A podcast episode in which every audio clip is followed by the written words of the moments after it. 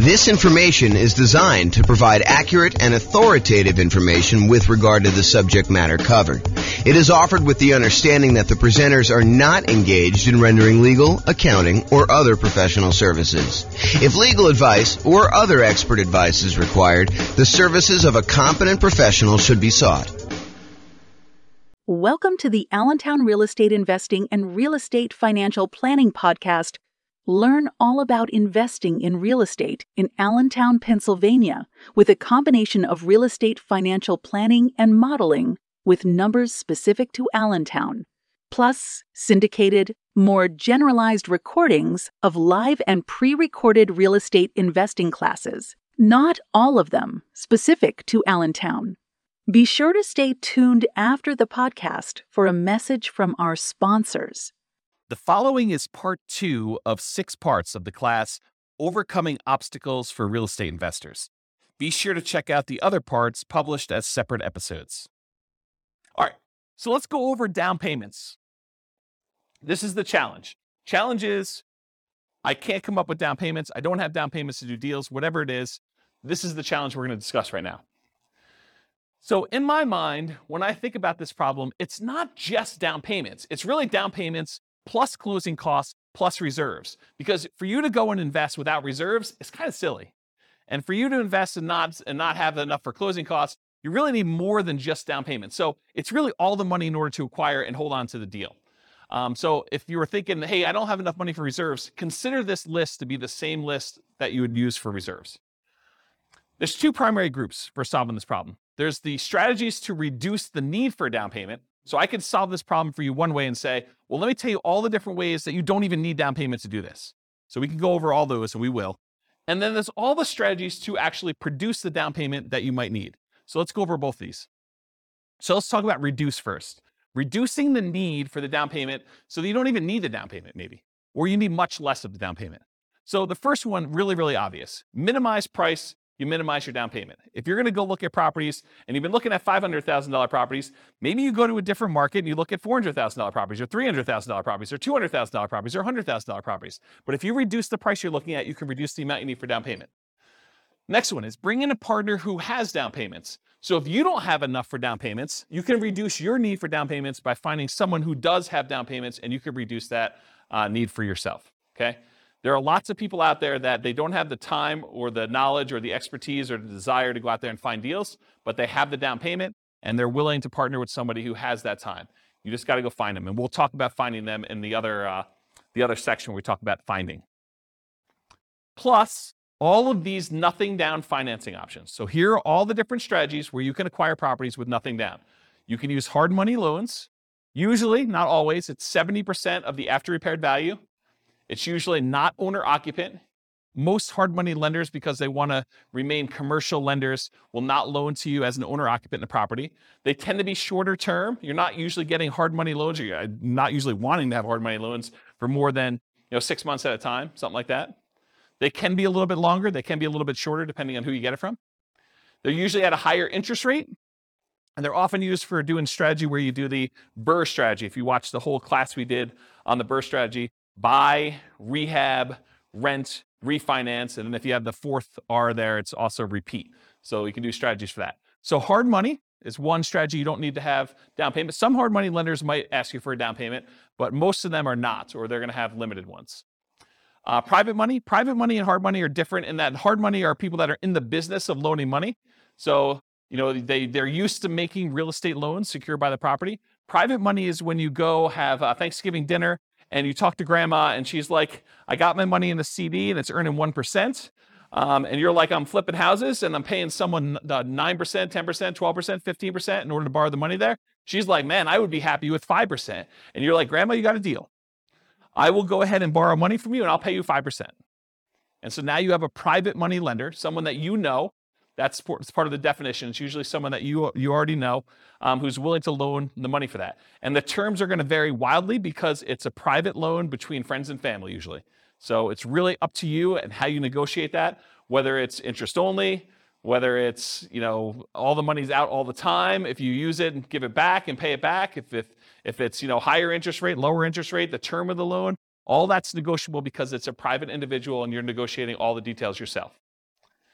And those can also be used for that BRRRR strategy that we've covered before. And then another nothing down loan, USDA loan. USDA loans is US Department of Agriculture. They are rural properties only. So you have to be in an area that is qualified for USDA. You can look it up on the USDA website as to whether or not uh, someone is, is that, whether a particular house is in the USDA area. Um, around here, um, one of the cities is Windsor. That actually qualifies for USDA. I think parts of Greeley do. Um, Wellington does. So Severance does. So those types of cities, they have to be pretty rural um, in order to qualify for those. But those are true nothing down loans. You do need to owner occupy them. So you're probably doing something like a nomad strategy for doing um, USDA. A nomad strategy is where you move into a property, you live there for a year, you get owner occupant financing, which is lower down payment usually, and much better interest rates. A lot of times you'll have PMI if you put less than 20% down, which is fine. You calculate that in, and usually it's still better. Um, but you move in for the property for a year, and then once you live there for a year, then you convert it to a rental. And so you're able to acquire property with, in this case, USDA loan, nothing down. And then you're able to acquire rental property that way. So if you needed a way to buy properties without down payments, that's one example of how you could do it. And so all USDA loans, as far as I know, are owner occupant only, cannot do them with investments. VA loans, so you must have VA benefits. Uh, you must have served in the military or had some um, very close family member. I think spouses can get VA benefits, especially if their spouse passed. I, I don't know the exact criteria, but I think it's stuff like that. Um, but you have to have VA benefits to do it. That is also a nothing down loan program. It's probably one of the best loan programs out there, honestly. Um, and it's not like you need to be in a specific area. Uh, it's not like a rural property. It's you, the person, needs to qualify for the VA financing. And so you can buy those with nothing down. And they can also be used for multifamily. So if you want to do a strategy like the nomad strategy or house hacking strategy where you're living in the property and renting out other parts of it, you can use the VA loan in order to acquire single family homes or duplexes, triplexes, or fourplexes if you want to acquire those. And so you can acquire property, nothing down, and then rent out a duplex, triplex, or fourplex. You can't do five units or more. Those are considered commercial buildings. Okay? Um, and then some local banks have nothing down loan programs as well. So you can call around to some local banks, see if you can find an additional one if you don't like any of the other four up there. Any questions on nothing down financing? In addition to all of these nothing down financing strategies, there's all of the off market creative financing deals. And we did an entire series of classes on some of the creative financing stuff. In fact, we did one on just creative financing alone, and it included stuff like buying properties subject to the existing financing, where you uh, agree to buy a property from a seller and the seller leaves their existing financing in place. So you buy the property, they deed you the property. That's the, that's the uh, transfer of ownership. Um, that's how you tell who owns the property. And then they leave their loan in place. So you could buy that property with nothing down. You can acquire that property that way. That's buying a property subject to the existing financing. We have a whole class on that. Uh, owner financing, where the seller owns the property free and clear, and you go in there and you agree to buy the property from them. And in some cases, you may be able to buy the property where they do not need a down payment at all. They're willing to sell you the property with nothing down and get owner financing from that in order to be able to purchase it. Uh, all the lease option stuff. So you lease the property and you have the option to buy it. You agree to rent the property from somebody and you have the option to buy it in a year or two. And with some of those, you could probably buy them with little or nothing down. The caveat to some of these is in most cases, you'll probably want to invest some money in marketing in order to find these deals. But if you think about it, if you're spending 2000 $3,000 in marketing in order to find an off market deal that kind of meets your criteria, you might spend that just to get the loan costs uh, for the loan that you're getting, right? You know, appraisal fees and, you know, um, the, the cost of origination fees in order to get the loan to begin with and your closing fees. So doesn't really, when you kind of compare it to those that you might have with even a traditional purchase, they still can be really reasonable properties to acquire. Any questions on these? Nothing down financing. And we're still in the part where we talk about the reducing the need for down payments. We haven't even gotten to the part where we're talking about how you raise down payments. Any questions? Man, you guys are really quiet. Okay, so producing down payments. So here are down payment sources, and I've listed them in primarily like my least desirable at top to probably my most desirable toward the bottom. And you could argue that some of these could be swapped around depending on your specific situation and stuff. But here's kind of how I look at them. So it, it, a source of down payment could be what I call quote investment cards. They're credit cards, right? I mean, but you know, if you were using them to buy properties, you could call them, you know, investment cards. Where you know, when I when I bought a property once, I had um, I, know, I had like $55,000 in a credit line on a credit card. And at the time, you could write a, a, like a check to yourself in order to do it. So I wrote myself a check for 50 something thousand dollars and I used that money in order to buy a property. And then I, you know, did some rehab to the property. And then I ultimately did like a burst strategy where I, I cashed it out and I got a long term loan on it and I paid back the credit card. So you could use credit cards to do something like that.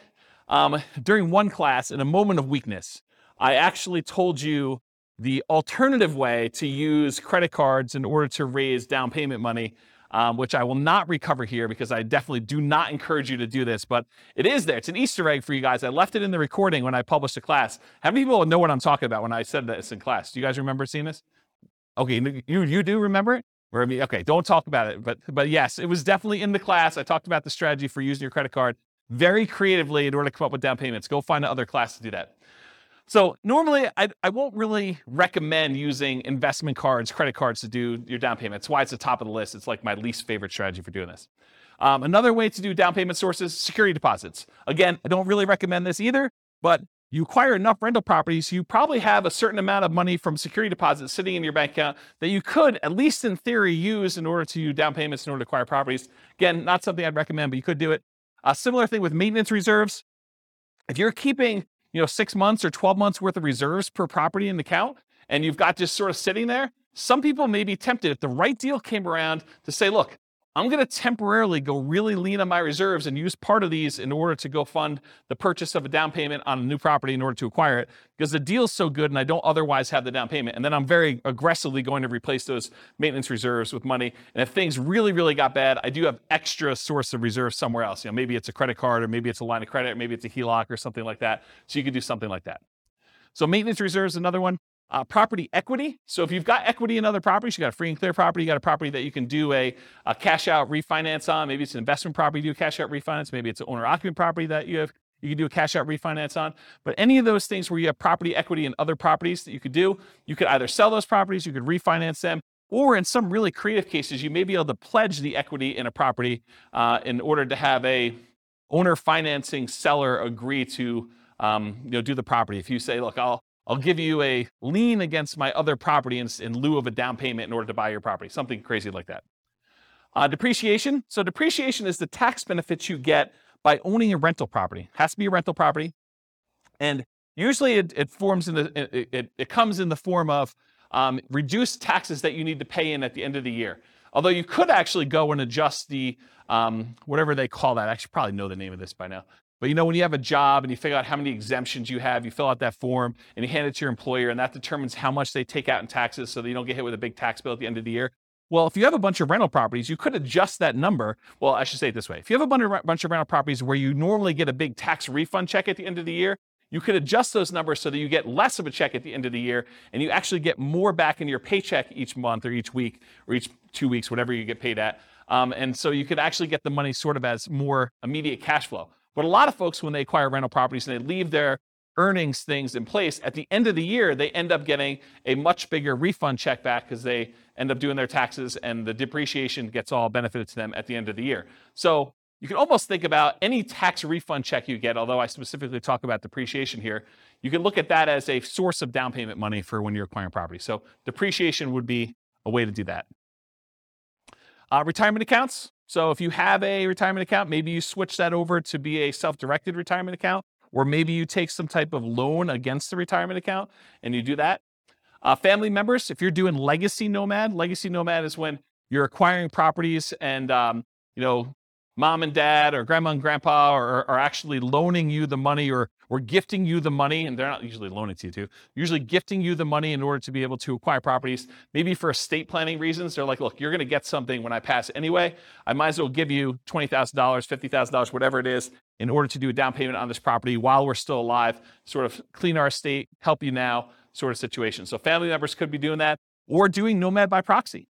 You know, maybe you know, mom and dad want to invest in real estate and you're willing to be the person that moves into the properties and you guys agree you're going to split the property 50-50 or whatever you agree to. So you're you're part of it is you move into the property, you live there for a year, mom and dad provide the down payment for you, and now you're a 50-50 partner with mom and dad in a property where you're doing nomad. We call that nomad by proxy as an example. Uh, so that's another one, family members. Sell stuff you don't need or want. I'm sure you guys got a lot of stuff that you don't need or want. I mean, you could sell it, you could raise some money pretty quickly with that. Um, may take some effort, but that's something you could do. And if you're going to be nomading, that's super helpful to actually get rid of all the clutter so you don't have to move it all. Now we're getting to the normal ones, right? You guys should have thought, you should have saw this one coming. Saving money. Okay. Uh, from a regular job, from a part-time job, maybe you go get an extra job, and the extra job money is the one you use for saving up for down payment. Um, you know, maybe you start a side business to kind of build your retirement or build your fortune or doing something like that. Um, that's an example of just ways to save money. Uh, partnering, so go find a partner who has the down payment and be able to do deals that way. And then rents on properties, including house hacking. So you can use rents you have in other properties. Maybe you change the investing strategy you're doing short term um, in order to raise money from um, you know, being able to do these down payments. Like for example, you were doing long-term rentals. Maybe you convert it to short-term rentals to get a lot of extra cash flow, at least for a temporary period of time, until you have enough to be able to do your down payment. Or let's say you don't you don't own any property right now, but you really want to raise down payment. Well, one of the things you could do, as long as it, it allows it in your particular lease, is you could sublease a part of your house that you're living in. It's called house hacking. Basically, you buy a property, or in this case, you're renting a property, and you lease out your bedroom uh, to somebody else who wants to pay you five or six hundred dollars a month, eight hundred dollars a month, whatever it is in your marketplace, and then you actually collect that money. The good thing about that too is, and Austin can correct me if I'm wrong here, um, but I believe that if you have that on your tax return for a year or two, you can actually use that income to help you qualify for when you get your loan. So that could be a way for you to not only get extra income for down payments, but it could also help you qualify with your debt to income when you go to qualify to buy the property. And you bring your roommate with you if you want to when you buy the new property, you move out of the rental to do things like that. And then finally, lease option fees. So when you buy a property, um, you can actually lease option it to a tenant buyer, someone who wants to live in the property and buy it from you a year or two or three down the road. And a lot of times they will give you a large option fee up front. It's completely negotiable as to what it is, but it could be $1,000, $5,000, $10,000, $20,000. I'm trying to think of what the largest option fee I ever received was. It's got to be in the $20,000 range. So, you know, depending on what you need, that could help you a little bit when you're doing that. I did a whole series of classes. In fact, I wrote a book on this, but I did a whole um, a whole series of like modeling investments where you um, acquire one property in some form or another. Maybe it's a nomad uh, property where you buy it with nothing down, but then you convert the property that you were living in after you lived there for a year to a lease option exit property, and you put a tenant buyer in that property when you're leaving, and they provide you with the down payment you need in order to acquire the next property that you're buying. So you could you could do the entire nomad strategy where you're using the previous property you owned to provide you with the down payments you need for the next property by doing lease options on the one you're leaving out of. So you can eliminate the need for down payments completely doing that strategy. And I did a whole, I did, I did this, I taught that class like five or six times. So there's got to be a recording of somewhere online. Um, and if not, I'll probably do another one for the new podcast. And in addition to that, I wrote a book on it. I think the book was called, I think the book was called How to Acquire a Multi-Million Dollar Real Estate Portfolio Starting with Just $3,000. And I think the think, my thinking on it was the $3,000 was like a, um, closing costs and stuff to acquire the first property. And then you use the tenant buyers to pay the option fee in order to move on to the next property each time. And I show you acquiring a whole bunch of properties that way um, until you get to the point where you're acquiring um, more than one property a year because when they when the tenant buyer cashes you out and you get some profit from that property, you use that to buy 20% down properties or 25% down properties in the future. So there's a whole bunch of strategies around that. So that's all I got for uh, producing down payments. Any questions on the challenge of I don't have a down payments. I need down payments, all that stuff. Did I cover it pretty thoroughly in a really short period of time? Because I usually do this in two hours and 30 minutes where I really go into detail. Did I get everything? Yeah, Bill. Yep. So say correct. Yep. Yep. Yeah. No, because you have to be able to cover the payment out of there, or you got to you got to think to yourself, look, either the property needs to support the down payment or uh, the uh, the monthly payments on the credit card, or you think to yourself, okay, the monthly payments I'm paying on the credit card are the savings rate I'm doing in arrears. Like I already bought the property, now I'm kind of having to make up the savings that I didn't have in order to come up with the down payment to begin with. And so you're paying that out of whatever else you have. Maybe some of it's from cash flow on the property acquired, but the rest of it's coming from you until you pay that thing off. So no, I don't think oftentimes that makes a lot of sense. Same thing. Yes, because you're acquiring a property and you're trying to convert that to some type of reasonable long term financing in most cases.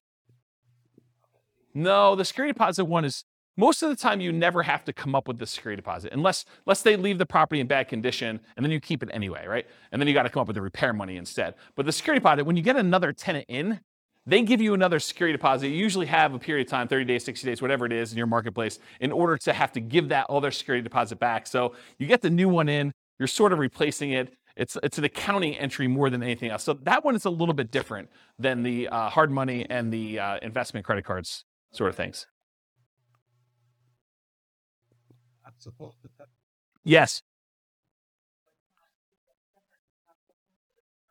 Okay, so what she's talking about is nope. What she's talking about is if you are a licensed real estate agent, that is required. You must keep it in a separate trust account to do that. If you are not licensed as a real estate agent, you do not need to keep it in a trust account. It's not a bad idea, but you do not need to. It's not required by law. Yeah. But as a licensed real estate agent, you absolutely are. Are you licensed? Yep. If if you if you if you are licensed, regardless of whether you do property management, you must do the escrow account. It does yeah, including security deposits. Even if it's just for your own property and you only got one, you have to keep it in escrow account. Yeah. Any questions? All right, cool. Most of, a lot of these require already have that. Some of them do. I mean, investment credit cards does not. Um, retirement account does not. Family members does not. Sell stuff does not. Saving does not. Partnering does not. Um, lease option fees do not. I mean, you can use lease option fees when you're buying the property that you're moving into. You go, you, you could go advertise to find a tenant buyer, uh, tenant buyer up front and say, look, pick any property from the MLS. Uh, you're going to need to come up with the down payment, but I'll sign for the loan and we will apply that towards your purchase.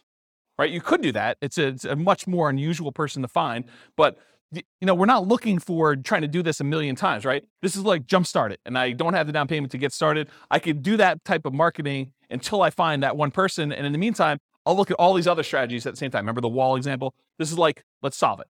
Okay. So yeah, I'd say half of them, half of them do right about that. I mean, maybe I'm off by one or two, but it's not that many. You can count them up and tell me if I'm off, but right, it's sort sort of like thing. Yeah. All right, cool. Any other questions on this? Is that helpful? That's solving problem. No? No? Yeah. Oh. Yeah, yeah, yeah. You could borrow against your own life insurance policy.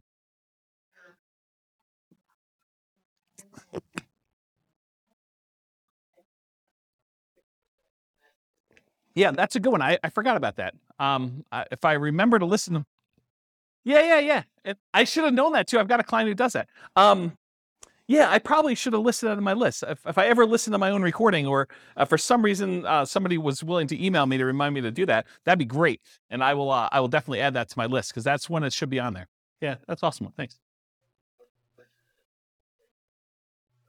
So there's some variations on that, but it can be used with sort of that infinite banking. And I'd have to really stop and think about what the infinite banking is because I've I learned about it and read a bunch of books on it, but I haven't actually implemented it myself. And so I want to think about like how it all works. But I think it's related to that concept of you get the life insurance policy. Once you get enough money, then you can borrow the money from yourself and you kind of keep your money constantly compounding and stuff like that. But yeah, I, I'd have to really think of it through, but maybe.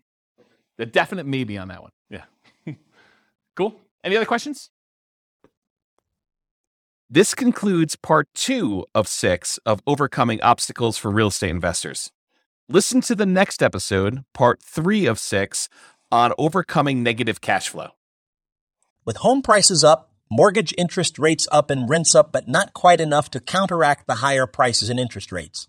Cash flow on rental properties in Allentown is harder than ever. Book a call with the Real Estate Financial Planner to apply our proprietary 88 strategies to improve cash flow on your rentals. See the show notes for a link to schedule your call and improve your cash flow today. If you're a real estate agent, lender, or professional in Allentown that wants to help our real estate investor listeners, consider reaching out to learn about collaboration opportunities with this podcast. We'd love to add more value to our listeners by having you assist our investors buy, sell, and finance their real estate investments. See the show notes to schedule a call to discuss collaboration opportunities.